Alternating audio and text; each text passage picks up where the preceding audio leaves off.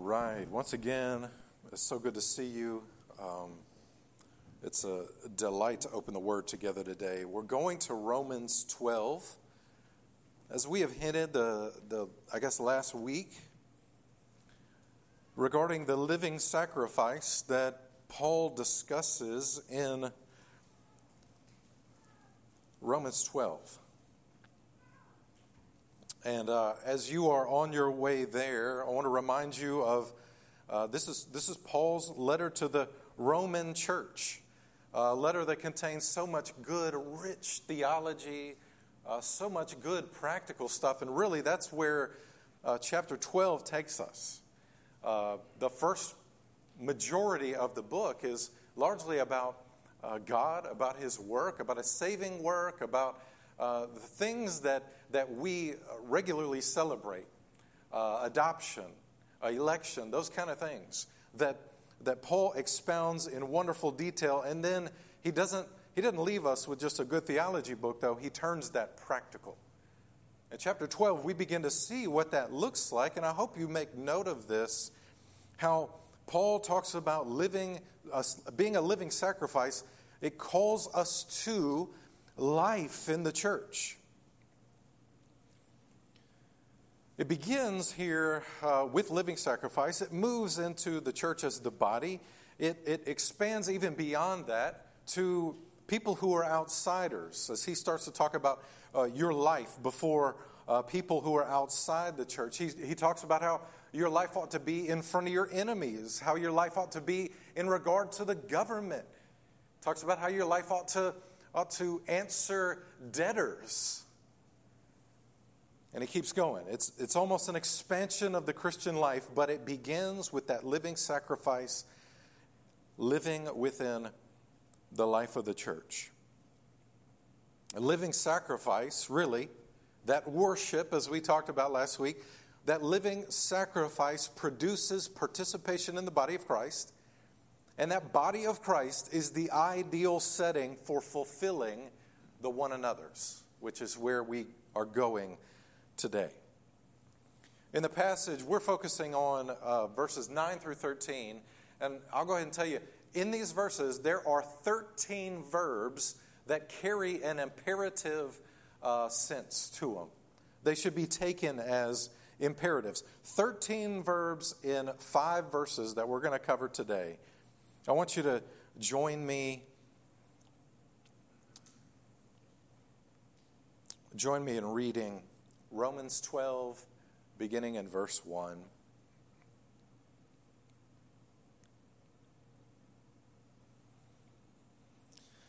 I appeal to you, therefore, brothers, by the mercies of God, to present your bodies as a living sacrifice, holy and acceptable to God which is your spiritual worship.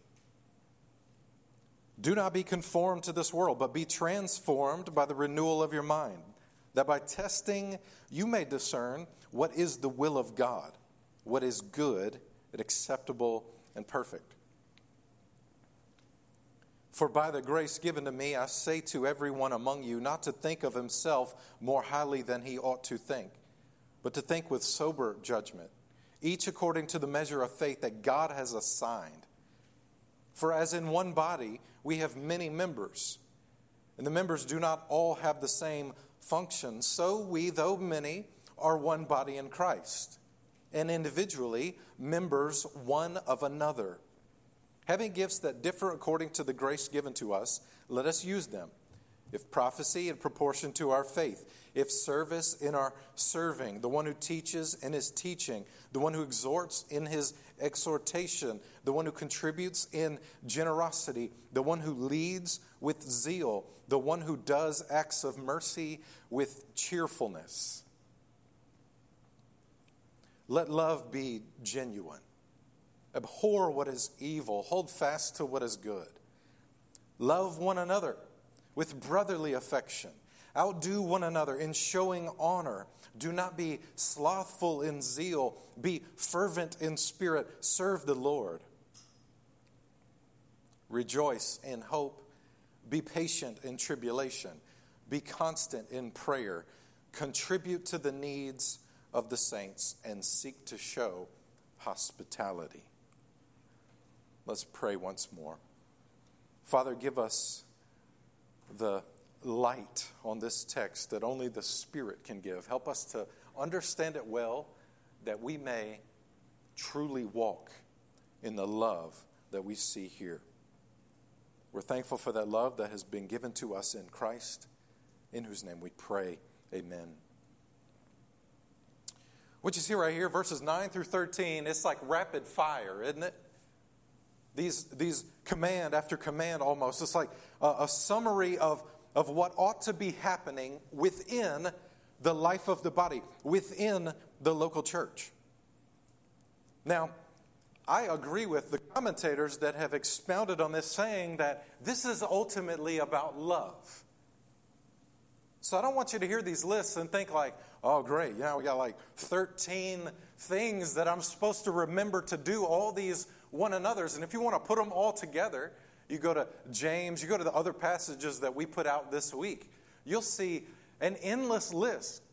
And you can drive yourself crazy trying to fulfill this one another and that one another and make sure you do this. Ultimately, and I would argue that Paul is saying right here throughout this passage and also in 1 Corinthians 13, the love chapter, every one of the one another's happens when we love one another. So, this is not a list to follow. It's not a checklist of one another's. This passage calls us to a renewal of love. Commentators do believe that it's patterned very much like 1 Corinthians 13. And do you remember what he talks about in 1 Corinthians 13, uh, or just before chapter 13, chapter 12, is life in the body. So in Romans 12, we see the same pattern. He talks about life in the body. This is who you are in Christ. You function as a part of his body, begins to look like as you love one another. So I hope you've seen the pattern. The, the way I've put this series together, it's on purpose. The first week was about the disciples' commitment. Are you really committed to Christ? Are you really committed to his people? Really, you can't have one without the other. If you're committed in that way, then the next step is what does the local church life look like? And we went to Acts chapter 2 with the rhythms of discipleship teaching, fellowship, service, worship, evangelism. These are the routines, the rhythms that we engage in normally together, and even in many cases as we scatter. And now, this week, we want to dig even further into what the first church showed us in Acts chapter 2 and see how Paul expects local churches everywhere to work this out in terms of one another.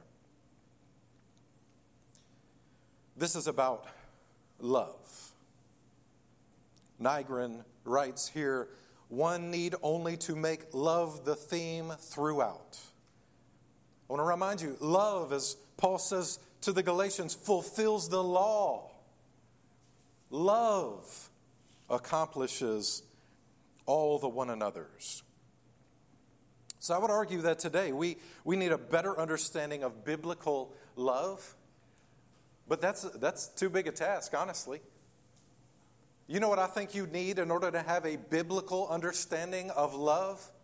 Like a full biblical view of love? You need a lifetime of believing the gospel. How hard is it to love folks? I know you know. To maintain that love. It can't be unpacked this morning or any Sunday morning. It can only be unpacked in the lifetime of a gospel believer, a follower of Christ. And in the end, we will have the full view. As Paul says, we will know face to face love. The theme this morning Christ like love creates a lifestyle of obedience for one another's good. Christ like love creates a lifestyle of obedience for one another's good. So this morning, and it looks like we're going to continue this next week. Uh, I just don't think I've got enough time uh, to cover the third point, especially. I want to get more detail into that. So we're probably going to get half of it today. But I'm going to give you, between this week and next week, I'm going to give you four handles, okay? Handles relating love to the one another's. Handles relating love to all the one another. So, for the sake of our outline, you can write on your outline love handles. Y'all like that? Love handles. I'm going to give you four love handles. First off, and this is for my DC Talk fans. I know there's probably two of you out there. Love is a verb. Love is a verb. You see right there at the beginning, let love be genuine. Abhor what is evil, hold fast to what is good. Love one another with brotherly affection. Outdo one another in showing honor. I want to be very clear here. Love is not something that we feel, it's something that we do.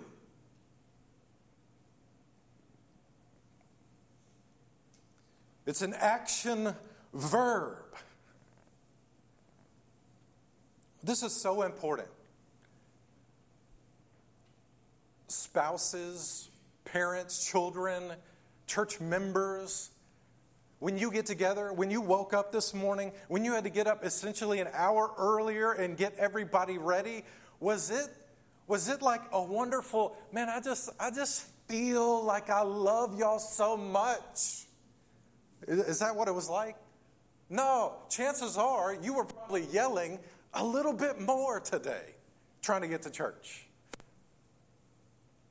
But see, love is not something that is rooted in just a general feeling about someone or whatever emotions are attached to that. Love is about action. I remember when I was trying to evangelize uh, a, a person a long time ago, sharing the gospel with them, and they refused to believe and they attended church regularly. I remember having a discussion and they tried to say, well, love is just a series of signals that's being sent in your mind. And I said, no. I said, no. Love is the Lord Jesus hanging on a tree to save you. It's an action. How do you know He loves you? He died for you. I'm so glad God's love is not just Him separating Himself and saying, Man, I just get warm and fuzzies for you guys. No. The Son died in your place. That is love, it is action. I want to give you a few ways that love acts, okay?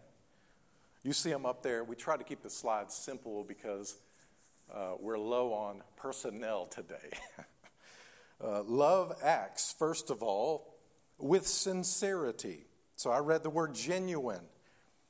Love acts with sincerity. Love does not contain deceit or hypocrisy, it does not manipulate others. Calvin comments here. He says, It is difficult to express how ingenious almost all men are in counterfeiting a love which they do not really possess. Counterfeit. Uh, a couple of years ago, I bought a, uh, a, a little four wheeler. It was a piece of junk. It's still kind of a piece of junk.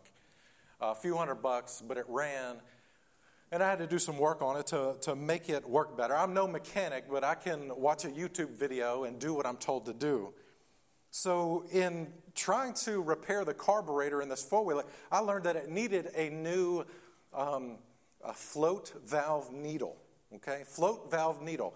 It's about half an inch long. It's tiny, so I went to the store, got the original equipment Yamaha float valve needle. It's about the size of a pen tip Cost me about 25 bucks. Within the next week and more research, I discovered you can buy a knockoff Chinese made carburetor, the whole carburetor, for 35 bucks. So I could have gotten a brand new carburetor. It was a knockoff. Could have saved a lot of money if I needed a carburetor. But let me tell you, in cases like that, you can skimp, you can counterfeit, As long as it works, it's okay, right? We can't operate like that as a church. We can't operate like that as Christians. You can take the knockoff for your four wheeler, but you can't counterfeit love for the saints. I want to ask you how do you tell if what you have is a counterfeit love? I would just ask you a few questions. Is it selfish or sacrificial? Is it a love that runs when it gets offended, or is it a love that seeks reconciliation? Is it a, a love that gives up when things don't go as planned, or does it stick around fighting against evil, as he goes on to explain, and fighting for good? Man, there's so much that we can say about this love that is sincere, this genuine love. I fully expect that if you genuinely love me, you will do whatever it takes to see me grow in Christ. And I'm expecting that from each of us. You're that concerned with one another that when bad stuff happens, you don't just jet. You don't just give up. You don't just avoid. You engage. You sincerely love. It is a love that acts with sincerity. But as I just mentioned, it's also a love that acts against evil. It's a love that acts against evil. Our society gives itself to increasing measures of evil in the name of love. And I would argue, Christian, you are being affected by this in ways that you can't measure. I am being affected by this in ways I can't measure.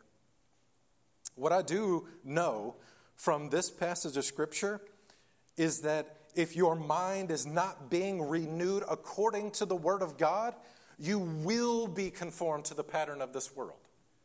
It's a guarantee.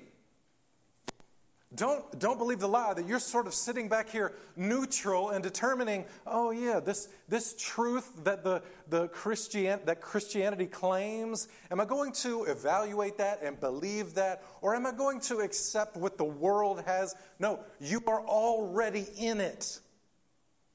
Your mind is already affected by it.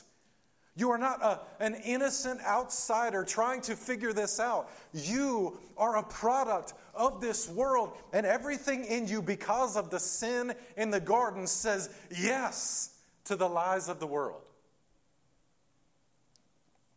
It says yes to the evil of this world. You will be conformed to the pattern of this world, even though the the sales pitch is you get to be who you want to be.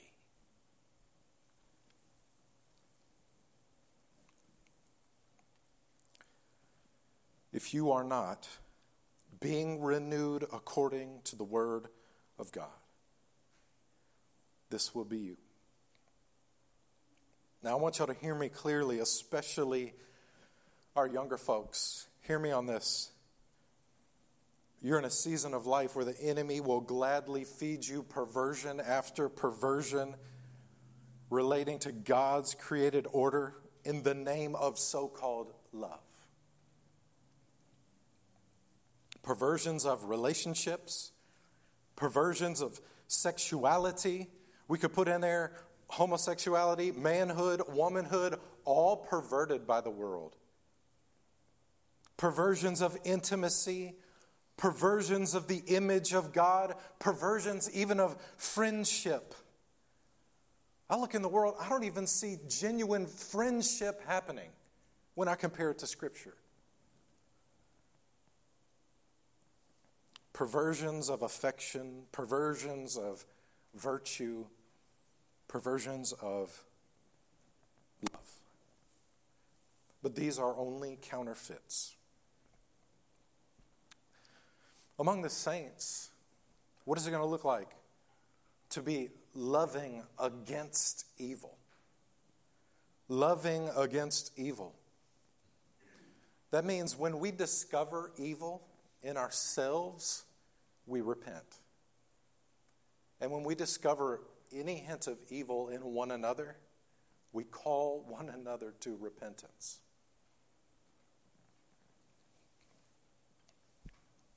We see evil creeping in, we give the warnings. We caution one another. We call to repentance. And then a lot of people respond at that point and they say, but, that, but that's uncomfortable, right? That's uncomfortable. I don't know if I can I don't know if I can call my brother or sister, my husband, wife. I don't know if I can call them to repentance. My kids, my best friend. I don't know if I can call them to repentance. And I would ask you, are you good with the counterfeit love?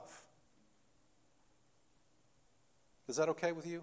We'll just keep it sort of shallow and just let's not touch the, the heavy duty stuff, right? I don't want that kind of love among the saints at all. I know Paul does not either. We need this kind of love that acts against evil.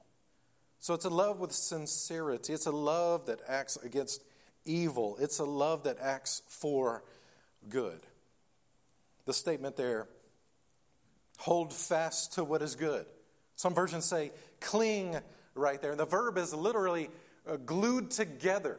Paul actually uses it when he writes to the Corinthians to describe the marital union physically. Glued together. So our love acts in a way that is inseparable from what is good. My littlest one, uh, since we started the whole like you know, the, you get your baby and you, you toss them up in the air a little bit. Yeah, y'all did that. I know uh, Kyle, when he had Asher, was like balancing Asher on his hand and doing all kinds of upside down tricks. Well, when I tried to start, you know, lightly tossing my daughter in the air, it was like immediate death grip. She was not going anywhere. She was not going in the air. And it was like this convulsive like she shook because she was hanging on so hard. This is how we ought to be with what is good, Christians. Cling to what is good. Now, what is good? Good is defined according to the character of God. So when we say statements like, God is good, I want to be very clear. We're not taking God and saying, hey, does he measure up to what we consider good? No, that's backwards. When we say God is good, we're saying that God Himself is the standard. He is what we measure goodness by. So when we when we want to cling to what is good, when we want to call something good, what we're saying is that it meets God's standard. It falls in line with what God expects because He is the standard of what is good. So it's a love that acts against evil, it's a love that acts for good, but it's also, as he says here, it's a love that acts in tenderness a love that acts in tenderness. And I don't know that I need a real deep explanation here. Brotherly love. I mean, this is family language. It's family language. We often think and talk about how we would stand up for our own family members. It ought to be like that in the church. Not only that, this, this has sort of an affection to it. It's tender. I'm sincerely thankful for the men that surround me here at church that say that they love me. Like, I think about families that struggle just in basic ways like that. Like, where love is not something that's discussed, it's not really shared with a great uh, measure of affection. And I think about how in the church, that's where we ought to get it. So, brothers, when you tell me that you love me it means so much to me. It's not lost on me. But I would extend it. I know we have, uh, we have some members that uh, have, have used the word like adopted uh, grandchildren to describe me, to describe my family, to describe others in the church. They refer to me as, as, as if like I'm their own kid. You don't realize how much that means to me. You don't realize that when we, we, we're on the phone sometime during the week or whenever we get to talk on the phone, there are several of our uh, grandparents, our adopted grandparents within the church, that when we finish the phone call, they say, Love you. Every time I'm, I'm blown away. This is not something that the world does, but the church should do. Brotherly love, brotherly affection. These things are not lost on me. I hope that you receive that same benefit. It is a love that acts in tenderness, and then it is a love that acts without limit. It's a love that acts without limit. That statement there outdo one another in showing honor. I don't want you to hear that or read that and automatically think competition. Like we're supposed to be one upping one another. I want you to read that and think discipleship. Outdo one another in showing honor. This is, I would say, the essence of discipleship. I am so concerned about you that I want to esteem you and honor you. I want to serve you. Philippians 2 3. Count others more significant than yourselves. That's very clear. Count others more significant than yourselves. And I would argue there's not a better measurement for a disciple's growth than their growing concern for others and their diminishing concern for themselves. Isn't this the pattern of Christ? And isn't that exactly what Paul says in Philippians 2 after he makes this statement? Have this mind among yourselves which is yours in Christ Jesus, who abandoned everything that he had in terms of his status and privilege and became a human being put on mortal flesh to die. The sinless one dies for sinners out of concern for them, out of love for them. So I want to go back to what I said at the beginning. If that's how we measure a, a, grow, a growing disciple, if you will, less concern for self, more concern for others, then you may think, okay, well, let me get my list. And tomorrow morning, I'm going to wake up and get, get my one another list, and I'm going to begin uh, checking them off because I want to grow as a disciple. But that's not how it works in the Christian faith. Every other belief system, every other religion in the world will tell you what you need to do in order to achieve your whatever. In the gospel, the solution is to look to Jesus. So you're not going to wake up tomorrow and grow by determining to be more selfless. You're going to grow tomorrow by waking up and looking to Christ. This is where we must not forget the gospel. We must not forget the gospel. When we get to basic obedience of the Christian life, it's through the gospel. It's Christ living in me that I'm able to accomplish these things, and you too. See, the gospel is the evidence of God's genuine love for us in Christ. A love that reveals evil flowing from the depths of our hearts and shows us what is good. It's a tender love that ministers to us in our time of need. It's a father's love, a perfect father to his children. It's a sinless older brother loving his little siblings.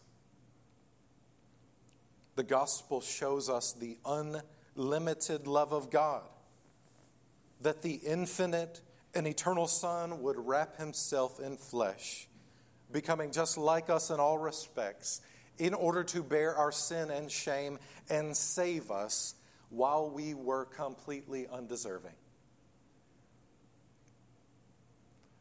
You want to love one another well? Look to Jesus. Love is a verb. Love is a verb. Second handle. And this will be our conclusion today. Love fuels service. Love fuels service. We continue in the passage. Do not be slothful in zeal, be fervent in spirit. Serve the Lord. Do not be slothful in zeal, be fervent in spirit, serve the Lord. There's two characteristics here that are working together zeal and fervor. So we may say zealous service and fervent service. I would begin, I think, on this point by saying if you rewind in chapter 12, Romans chapter 12, and review how the Spirit has gifted you for service among the saints, you'll be at a good starting place. Your acts of love will often be tied to your gifts. So if you don't know how you've been gifted to serve within the body of Christ, again, this is not titled, uh, recognized, uh, paid, any of that. This is just you being who God called you to be as a member of the body of Christ. Your acts of love will be tied to that most often. See, we have different gifts for the common good, just like the body has different parts. Yet it is one body, and it works together for one common goal. So, no matter how, how you serve others, I would say that this service must be zealous service, it must be fervent service. Service fueled by love engages the soul of a person. The deepest parts of who we are are operable in our service when it is fueled by love. The New American Commentary says uh, believers are to be aglow with the Spirit. And that makes me think what, what's, the, what's the first in the list of the fruit of the Spirit? Love. But here's where zeal is tough. When you get to uh, the, the real test of zeal or fervor, is your service dull and boring? Are you fulfilling the one another's out of a drudgery?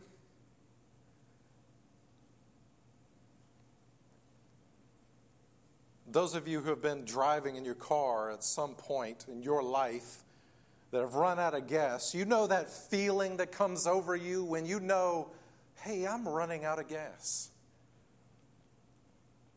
I remember specifically uh, a few years ago, I had borrowed, I had borrowed uh, Ray and Nelda's truck. I'm still embarrassed about this. Borrowed Ray and Nelda's truck and pulled a trailer.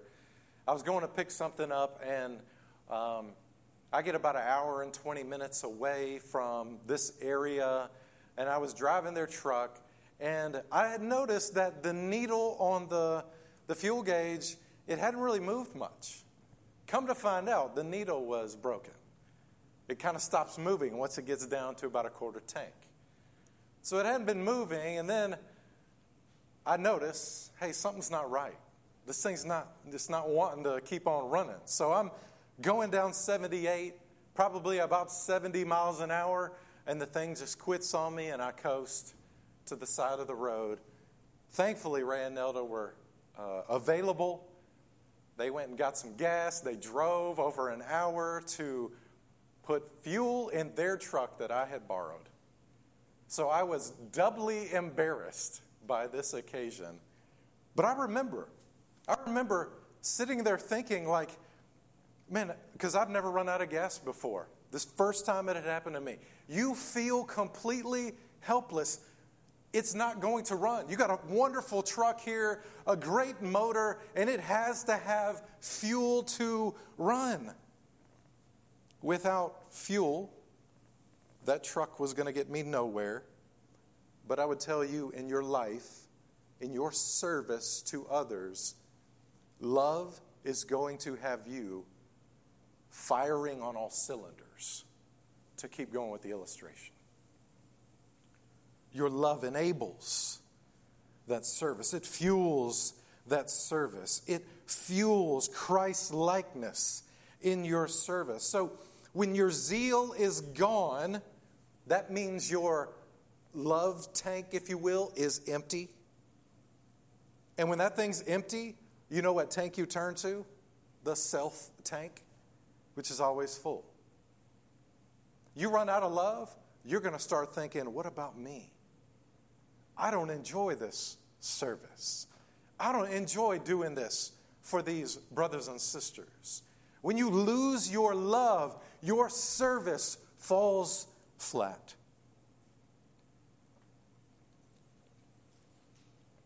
So the question is how do you recover that love? I think I think Revelation 2 gives us a hint. It's not simply just conjuring up, hey, I, I love these people. I'm going to I'm going to get back to serving them joyfully, thankfully. In Revelation 2, the Lord writes to the church and basically brings an accusation. Revelation 2 To the angel, the church in Ephesus, write the words of him who holds the seven stars in his right hand, who walks among the seven golden lampstands. I know your works, your toil, your patient endurance, and how you cannot bear with those who are evil, but have tested those who call themselves apostles and are not, and found them to be false. I know that you are enduring patiently, bearing up for my name's sake, and you have not grown weary. That all sounds like love, doesn't it? That all sounds like love. I mean, it's service, and it, and it aligns with what we've just read in Romans 12. But then he says, But I have this against you, that you have abandoned the love you had at first. Remember, therefore, from where you have fallen, repent and do the works you did at first. I think the recovery of love to fuel our service has to come from returning to the source of our love, the Lord Jesus Himself. God being rich in mercy showed us a great love in giving us Christ. And because of that gracious act of love, we are now seated with Christ in the heavenly places. If we can return to the love that was poured out at Calvary, we can serve until He comes again, joyfully, happily. Sometimes even in the midst of pain, we'll be able to serve with great joy. He turns to some of these things in the text of Romans 12, and that's where we're going to return this next week. So for now, I want to ask you this morning, as we have discussed the gospel, maybe you don't understand, or maybe you're understanding for the first time, that believing on Jesus is not, is not like a list of things to do but it's, it's a life that produces things that we can't produce. That if we're in Christ, He actually lives through us. Maybe if that's you to, this morning, you would uh, repent. Repent of sin, believe on Jesus, be saved, and while you look to Him, He will produce the kinds of things he desires. But, saints, I would ask you, believers, I would ask you, maybe where along the way have you lost a little bit of this love that we've discussed today? And this morning, how are you going to recover it? We must go back to the gospel. It's the gospel that redeems us, that shows us God's love. He loved us. In that while we were yet sinners, Christ died for us. This is the foundation of our love. Let's respond this morning to that love.